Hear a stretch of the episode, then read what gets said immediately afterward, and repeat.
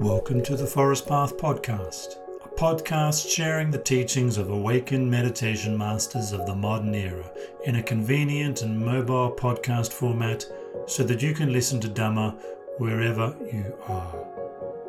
This episode is a talk given by the Thai forest meditation master Ajahn Maha Boowa and it's titled Heart of a Samana.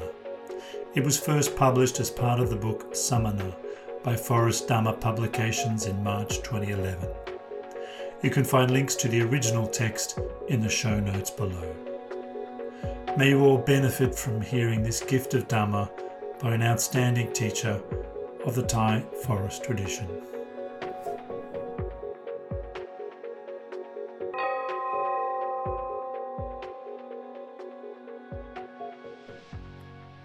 Heart of a Samana by Ajahn Maha Boowa. In the time of the Buddha, samanas were revered for their asceticism.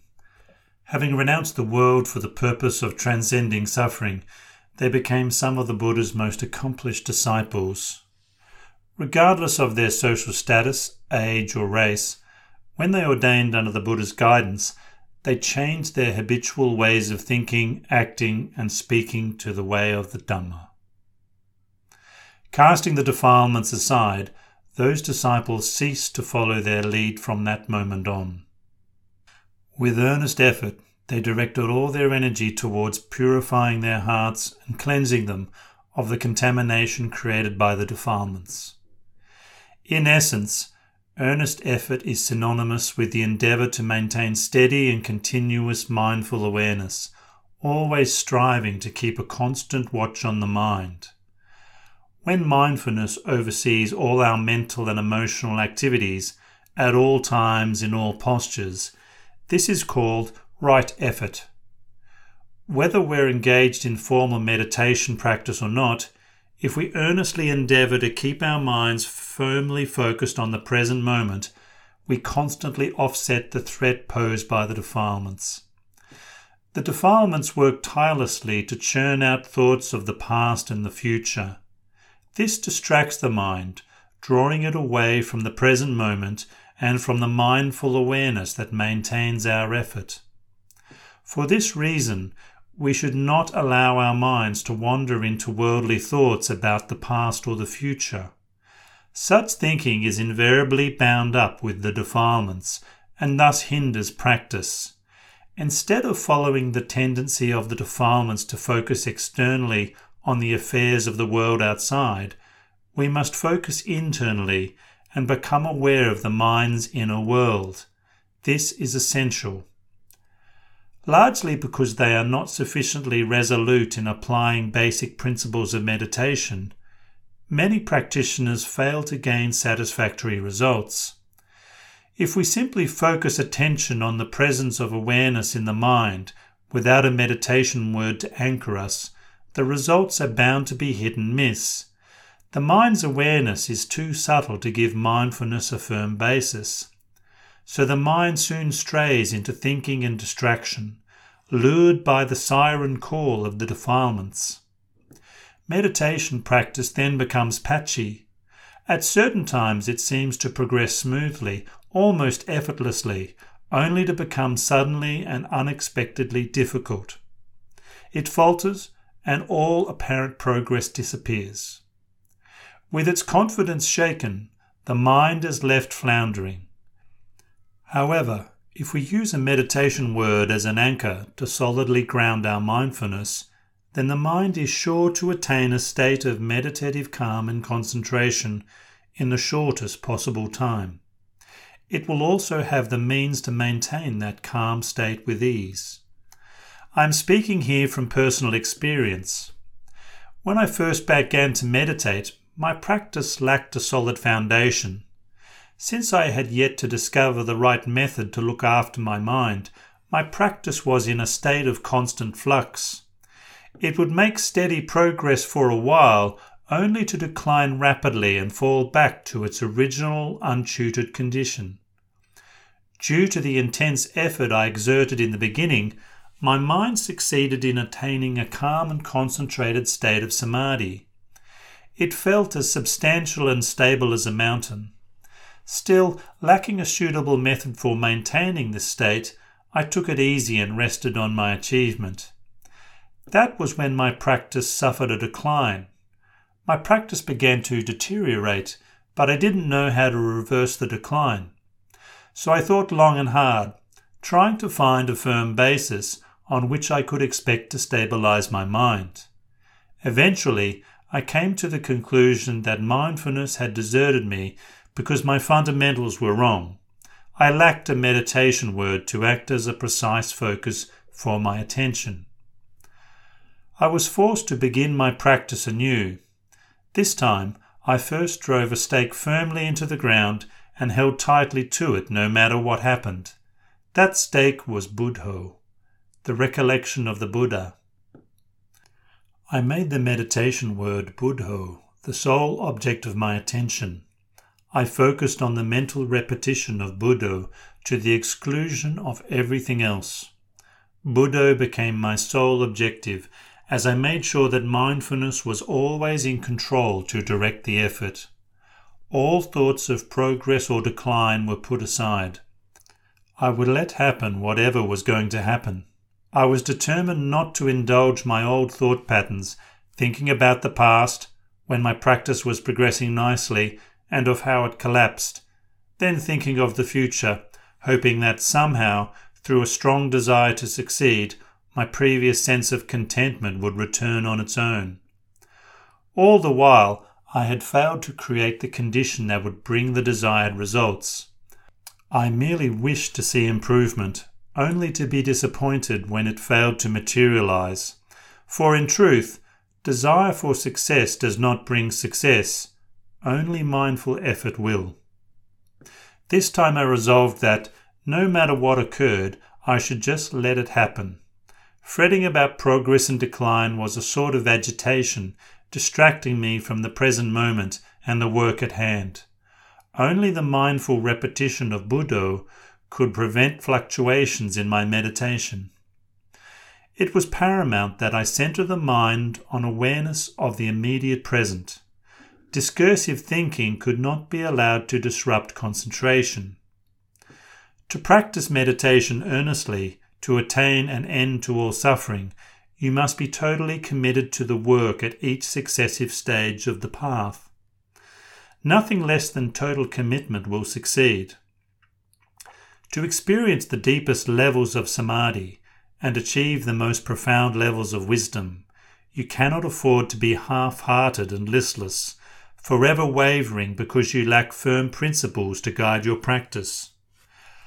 Those without a firm commitment to the principles of practice can meditate their entire lives without gaining the proper results. In the initial stages of practice, you must find a stable object of meditation with which to anchor your mind. Don't just focus casually on an ambiguous object like the awareness that is always present in the mind. Without a specific object of attention to hold your mind, it will be almost impossible to keep your attention from wandering. This is a recipe for failure. In the end, you'll become disappointed and give up trying. When mindfulness loses its focus, the defilements rush in to drag your thoughts to a past long gone or a future yet to come.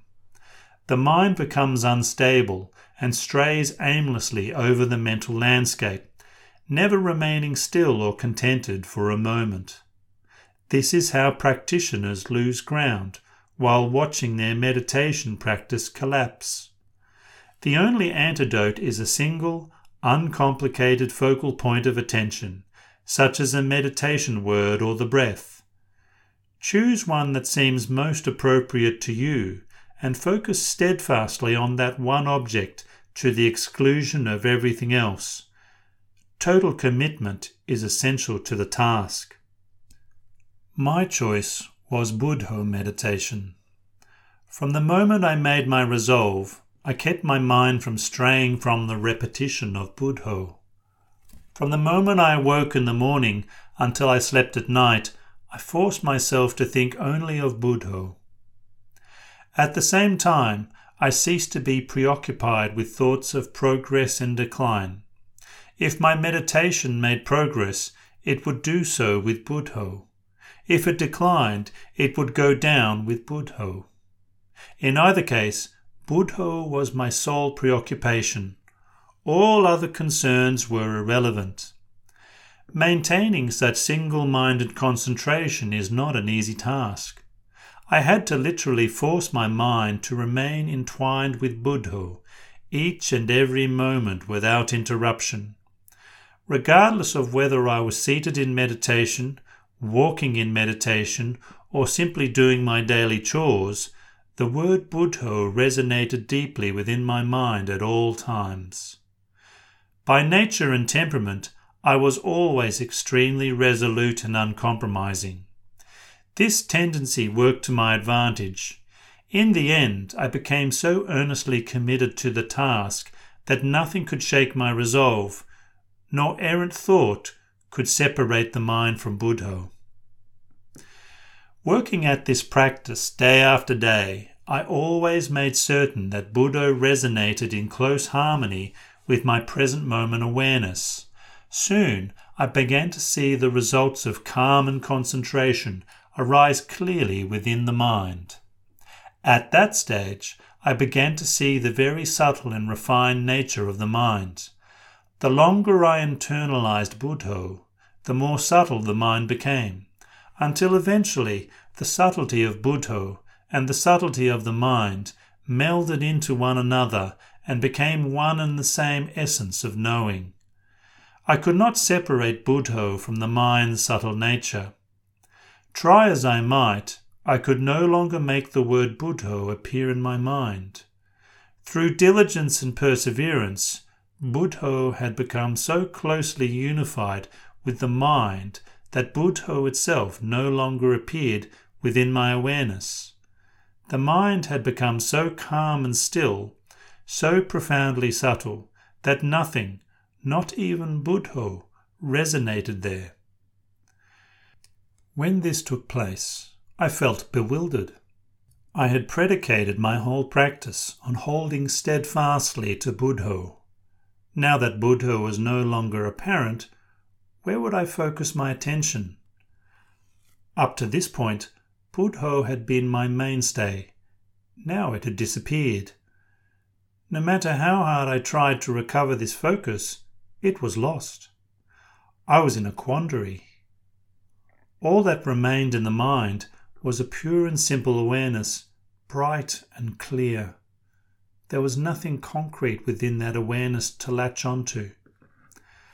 I realized then that nothing invades the mind's sphere of awareness when consciousness, its knowing presence, reaches such a profound and subtle condition. I was left with only one choice. With the loss of Buddho, I had to focus my attention on the essential sense of awareness and knowing that was all present and prominent at that moment that consciousness had not disappeared, on the contrary, it was all pervasive. All of the mindful awareness that had concentrated on the repetition of Buddho was then firmly refocused on the very subtle knowing presence of the calm and converged mind. My attention remained firmly fixed on that subtle knowing essence until eventually its prominence began to fade allowing my normal awareness to become re established. As normal awareness returned, Buddho manifested itself once more, so I immediately refocused my attention on the repetition of my meditation word. Before long, my daily practice assumed a new rhythm. I concentrated intently on Buddho until consciousness resolved into the clear, brilliant state of awareness remaining absorbed in that subtle knowing until normal awareness returned. And I then refocused with increased vigour on the repetition of Buddho. It was during this stage that I first gained a solid spiritual foundation in my meditation practice. From then on, my practice progressed steadily. Never again did it fall into decline. With each passing day, my mind became increasingly calm, peaceful and concentrated. The fluctuations that had long plagued me ceased to be an issue. Concerns about the state of my practice were replaced by mindfulness rooted in the present moment. The intensity of this mindful presence was incompatible with thoughts of the past or future.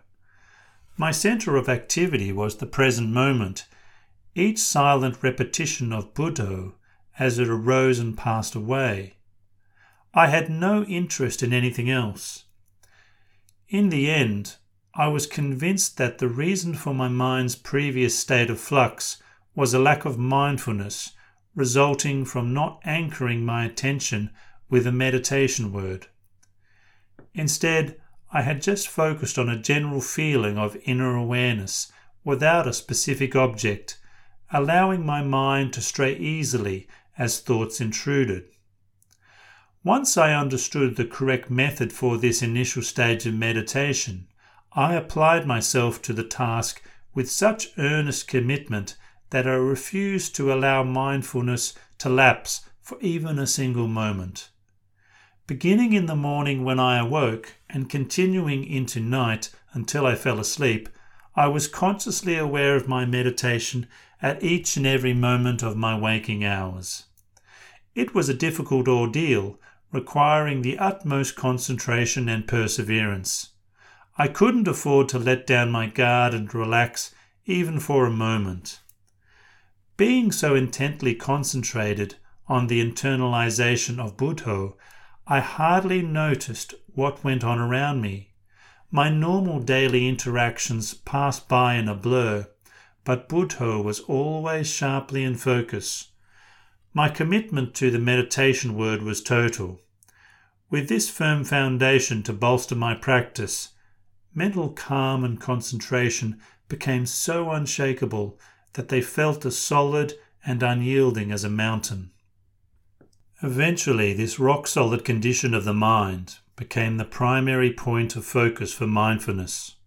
As the mind steadily gained greater inner stability, resulting in a higher degree of integration, the meditation word Buddho gradually faded from awareness, leaving the calm and concentrated state of the mind's essential nature to be perceived prominently on its own.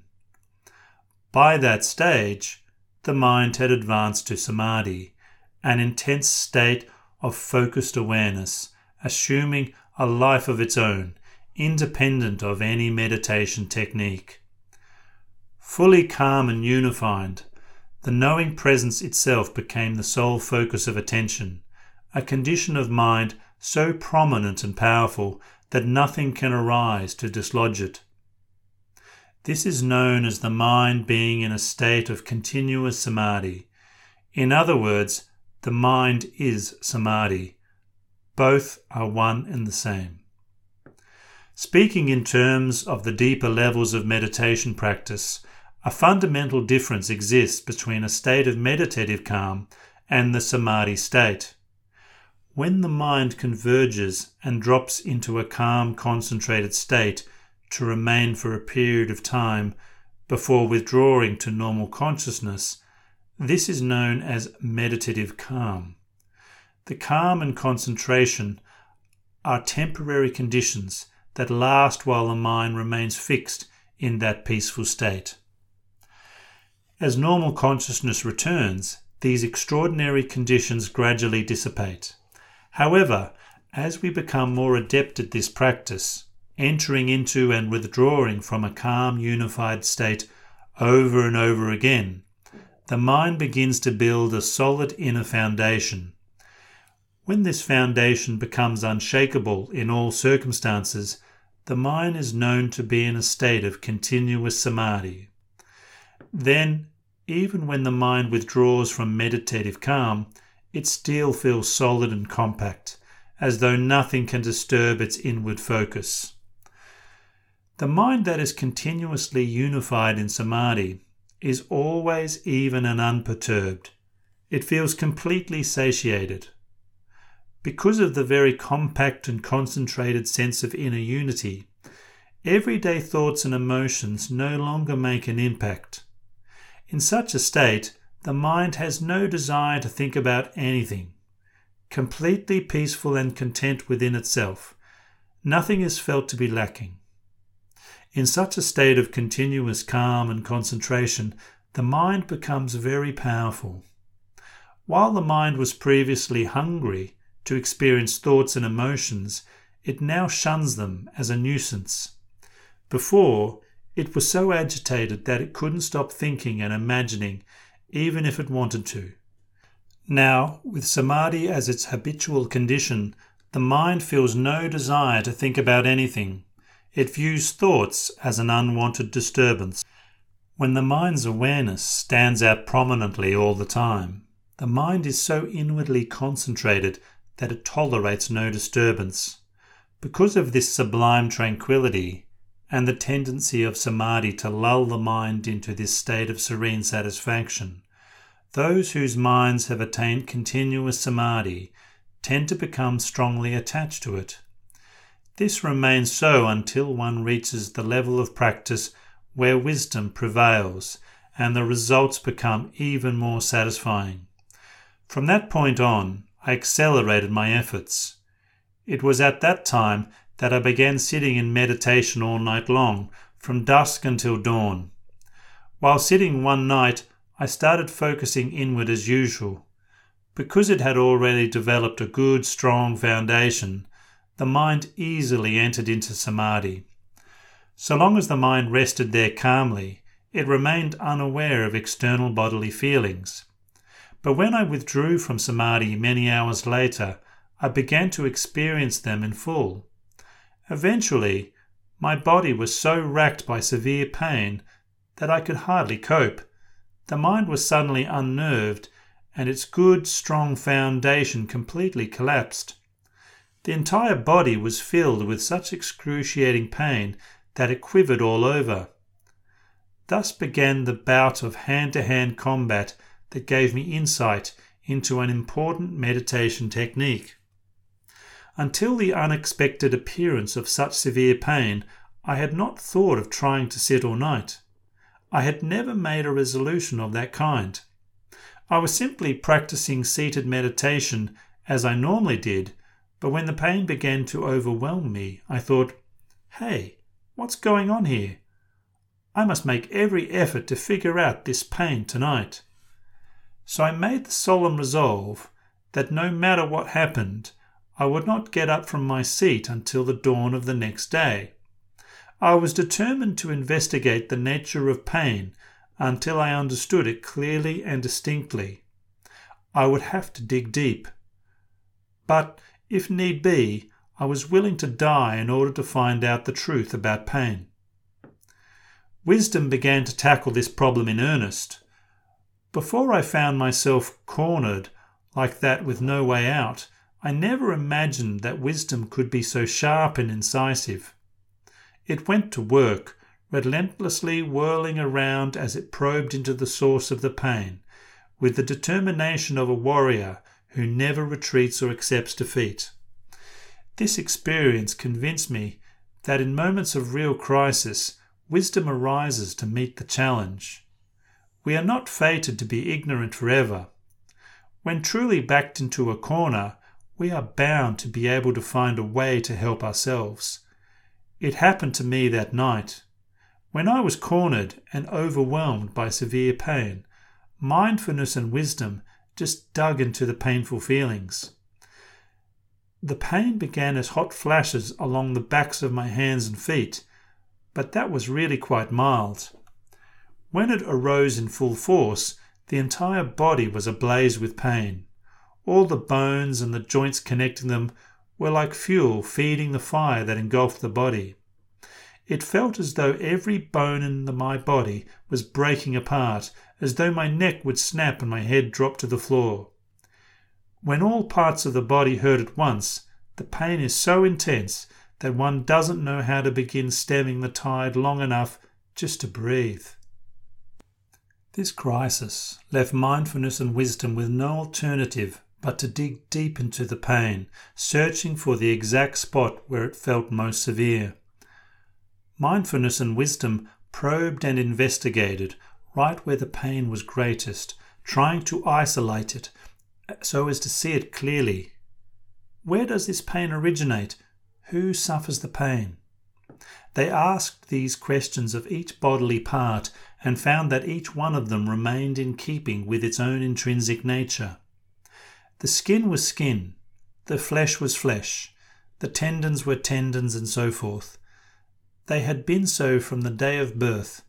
Pain, on the other hand, is something that comes and goes periodically. It's not always there in the same way that flesh and skin are. Ordinarily, the pain and the body appear to be all bound up together, but are they really? Focusing inward, I could see that each part of the body was a physical reality. What is real stays that way. As I searched the mass of bodily pain, I saw that one point was more severe than all the others.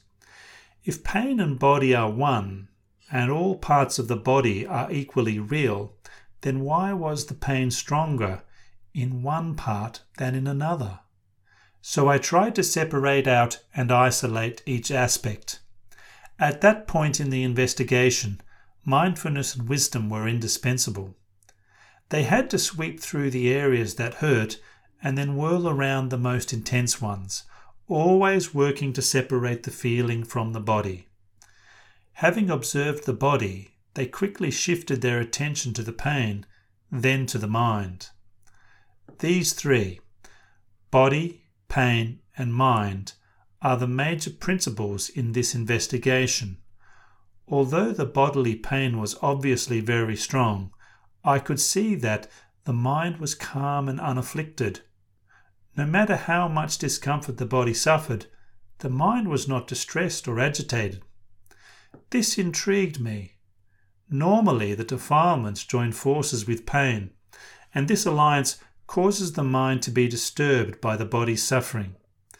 This prompted wisdom to probe into the nature of the body, the nature of pain, and the nature of the mind until all three were perceived clearly as separate realities, each true in its own natural sphere. I saw clearly that it was the mind that defined feeling as being painful and unpleasant. Otherwise, pain was merely a natural phenomenon that occurred. It was not an integral part of the body, nor was it intrinsic to the mind. As soon as this principle became absolutely clear, the pain vanished in an instant. At that moment, the body was simply the body, a separate reality on its own. Pain was simply feeling, and in a flash, that feeling vanished straight into the mind. As soon as the pain vanished into the mind, the mind knew that the pain had disappeared. It just vanished without a trace. In addition, the entire physical body vanished from awareness. At that moment, I was not consciously aware of the body at all. Only a simple and harmonious awareness remained, alone on its own. That's all. The mind was so exceedingly refined as to be indescribable. It simply knew. A profoundly subtle inner state of awareness pervaded. The body had completely disappeared. Although my physical form still sat in meditation, I was completely unconscious of it. The pain, too, had disappeared. No physical feelings were left at all. Only the mind's essential awareness remained. All thinking had stopped. The mind was not forming a single thought. When thinking ceases, not the slightest movement disturbs the inner stillness. Unwavering, the mind remains firmly fixed in its own solitude. Due to the power of mindfulness and wisdom, the hot, searing pain that afflicted my body had vanished completely. Even my body had disappeared from consciousness. The knowing presence existed alone, as though suspended in mid air. It was totally empty, but at the same time vibrantly aware. Because the physical elements did not interact with it, the mind had no sense that the body existed. This knowing presence was a pure and solitary awareness that was not connected to anything whatsoever. It was awesome, majestic, and truly magnificent. It was an incredibly amazing experience. The pain was completely gone. The body had disappeared.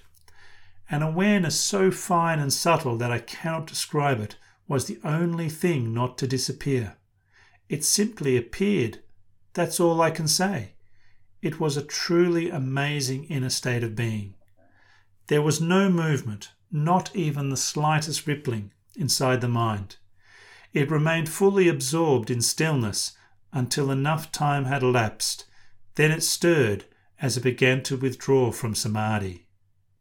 It rippled briefly and then went quiet again. This rippling happens naturally of its own accord. It cannot be intended. Any intention brings the mind right back to normal consciousness. When the mind absorbed in stillness has had enough, it begins to stir. It is aware that a ripple stirs briefly and then ceases. Some moments later, it ripples briefly again, disappearing in the same instant. Gradually, the rippling becomes more and more frequent. When the mind has converged to the very base of samadhi, it does not withdraw all at once. This was very evident to me. The mind rippled only slightly, meaning that a thought formed briefly only to disappear before it could become intelligible. Having rippled, it just vanished. Again and again it rippled and vanished, gradually increasing in frequency until my mind eventually returned to ordinary consciousness. I then became aware of my physical presence, but the pain was still gone. Initially, I felt no pain at all and only slowly did it begin to reappear. This experience reinforced the solid spiritual foundation in my heart with an unshakable certainty. I had realized a basic principle in contending with pain. Pain, body, and mind are all distinctly separate phenomena. But because of a single mental defilement, delusion, they all converge into one. Delusion pervades the mind like an insidious poison, contaminating our perceptions and distorting the truth. Pain is simply a natural phenomenon that occurs on its own, but when we grab hold of it as a burning discomfort, it immediately becomes hot, because our defining it in that way makes it hot. After a while, the pain returned, so I had to tackle it again, without retreating. I probed deep into the painful feelings, investigating them as I had done before. But this time I could not use the same investigative techniques that I had previously used to such good effect. Techniques employed in the past were no longer relevant to the present moment. In order to keep pace with internal events as they unfolded, I needed fresh tactics, newly devised by mindfulness and wisdom and tailor made for present circumstances. The nature of the pain was still the same, but the tactics had to be suitable to the immediate conditions. Even though I had used them successfully once before, I could not remedy the new situation by holding on to old investigative techniques. Fresh, innovative techniques were required, ones devised in the heat of battle to deal with present moment conditions. Mindfulness and wisdom went to work anew, and before long the mind once again converged to the very base of samadhi. During the course of that night, the mind converged like this three times, but I had to engage in bouts of hand to hand combat each time. After the third time, dawn came, bringing to a close that decisive showdown the mind emerged bold, exultant, and utterly fearless. Fear of death ceased that night. Painful feelings are just naturally occurring phenomena that constantly fluctuate between mild and severe. As long as we do not make them into a personal burden, they don't have any special meaning for the mind. In and of itself, pain means nothing, so the mind remains unaffected.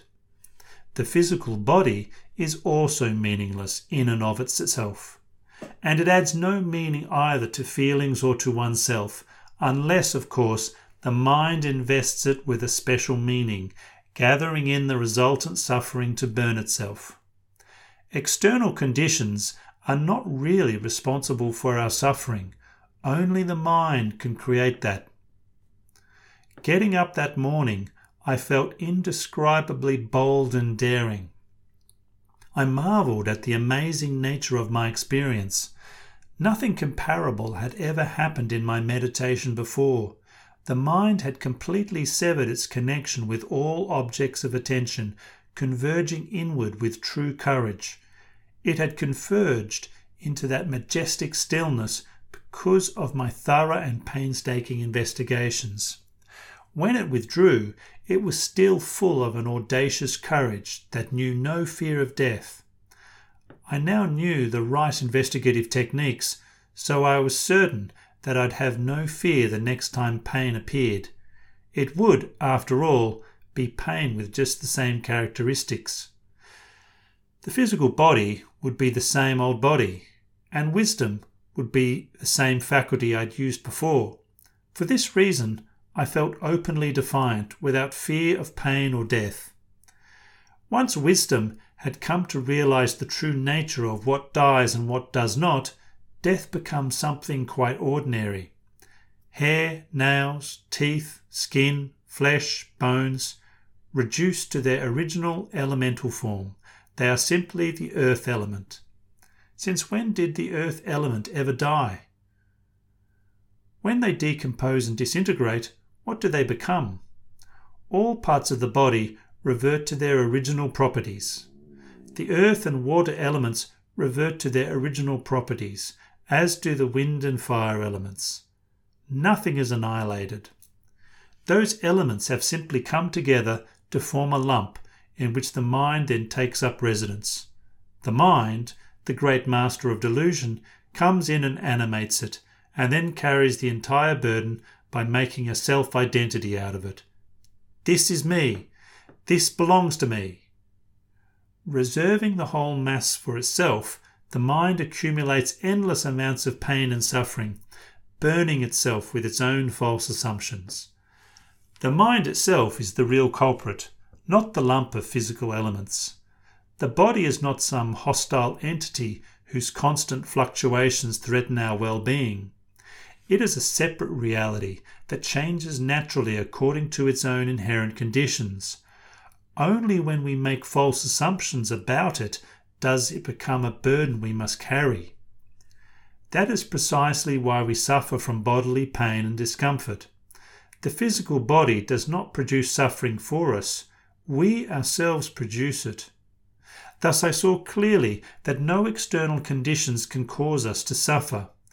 We are the ones who misconceive things, and that misconception creates the blaze of pain that troubles our hearts. I understood clearly that nothing dies. The mind certainly doesn't die. In fact, it becomes more pronounced. The more fully we investigate the four elements, breaking them down to their original properties, the more distinctly pronounced the mind appears. So, where is death to be found? And what is it that dies? The four elements earth, water, wind, and fire they don't die. As for the mind, how can it die?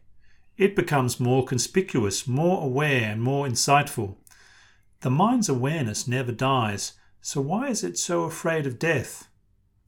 Because it deceives itself. For eons and eons, it has fooled itself into believing in death when actually nothing ever dies. So when pain arises in the body, we must realize that it is merely feeling and nothing else don't define it in personal terms and assume that it is something happening to you.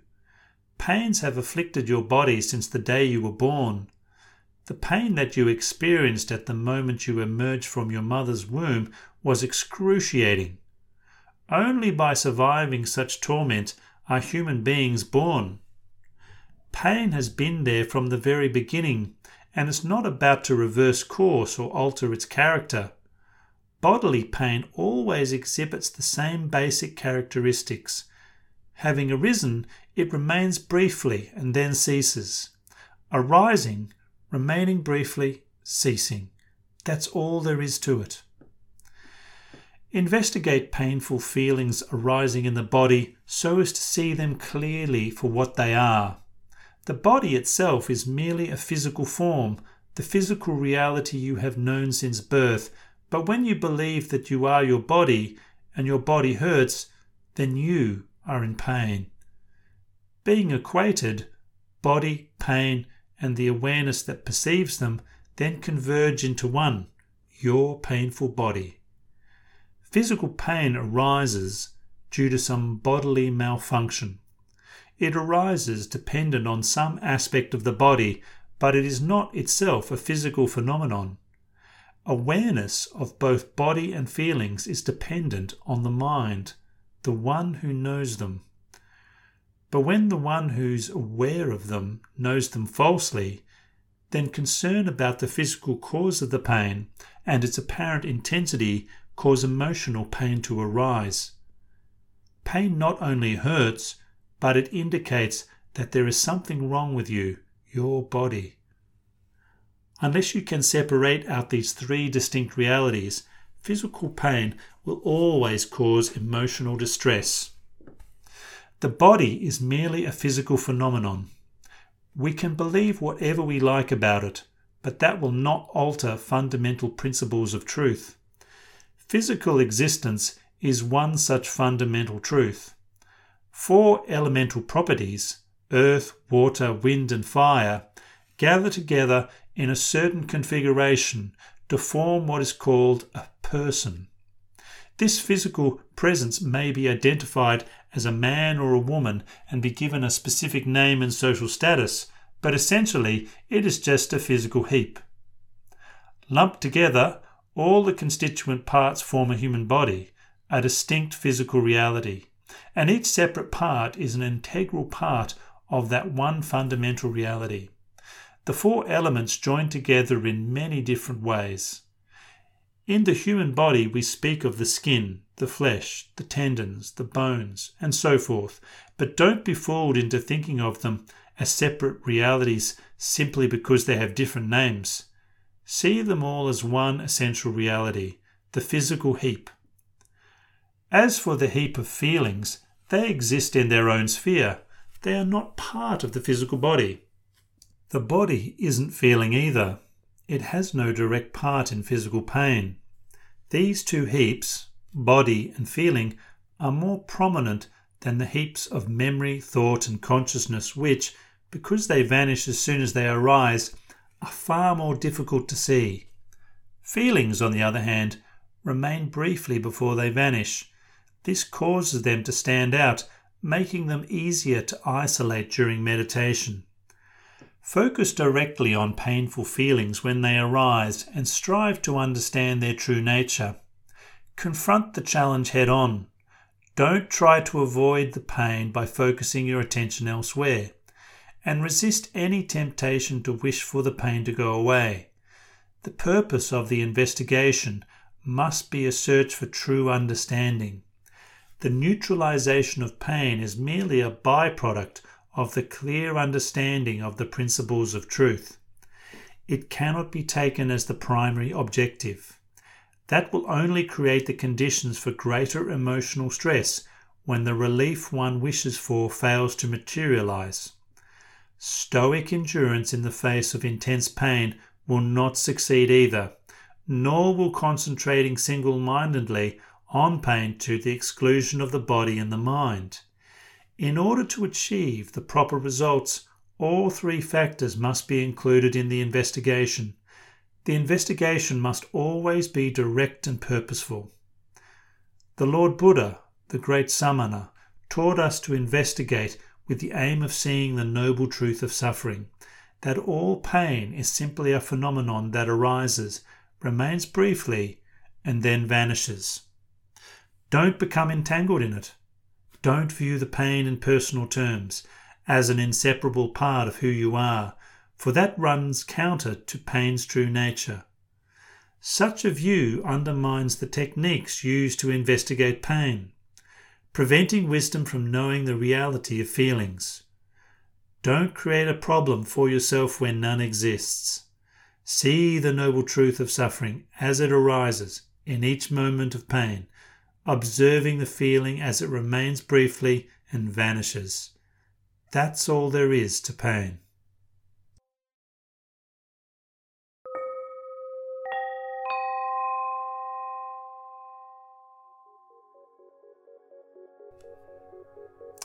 That concludes the Dhamma teaching Heart of a Samana by the Venerable Ajahn Maha Boowa. If you'd like to hear more talks by Ajahn Maha Boowa and other meditation masters of the forest tradition of Theravada Buddhism, subscribe to the Forest Path podcast using your favorite podcast app. According to the wishes of Ajahn Maha Boowa, this episode is for free distribution only because Dharma should not be sold like goods in the marketplace. Permission to reproduce this teaching in any way for free distribution as a gift of Dhamma is hereby granted and no further permission need be obtained. Reproduction in any way for commercial gain is strictly prohibited. You can find out more about the Forest Path podcast by going to the link in the description below this episode. Also, on the Forest Path podcast website, you can find information about previous episodes and teachers, as well as English translations in text. The Forest Path podcast is part of the Everyday Dhamma network.